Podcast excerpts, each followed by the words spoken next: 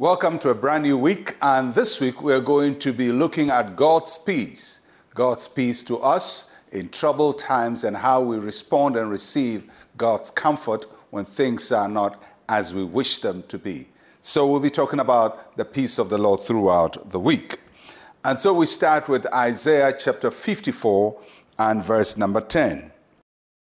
For the mountains shall depart and the hills be removed but my kindness shall not depart from you, nor shall my covenant of peace be removed, says the Lord, who has mercy on you. God is a God of covenant. And throughout the Bible, you see God making covenant with people. That means when God gets himself involved in a situation, he binds himself to relationships, whether it's to, it's to Noah or to Abraham or to Israel or to us when we make Jesus Christ the Lord of our lives. God is a God of covenant. His word and his promises are consequential and they have long term effect. So when God speaks to us, everything he says has covenantal quality. And so when God says, I'm giving you peace, he's talking about a covenant. There's a covenantal quality about the peace of the Lord. And so this is what God is saying to Israel in very troubled times, the nation being desolated.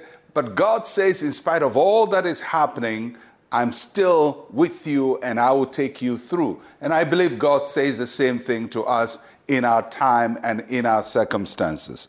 So he says to them, The mountains may depart and the hills will be removed, but he says, I'm not going to take my kindness from you. And the picture is very clear. Mountains are not things that easily move, hills don't move. And for Israel, especially Jerusalem, was surrounded by mountains and hills. And so their safety and security is that they are a city surrounded by hills. And God says, yes, hills are, are permanent naturally, but they can be removed. And sometimes things that we think would never move get moved in our lives. And what happened when our mountains move and when the hills are moved, when our safety is no longer safe? And God says, when that happens, He says, My covenant of peace shall not be removed. So there may be times when things you trust in are removed but there will be a permanent in your life, and that permanent is God's covenant of peace.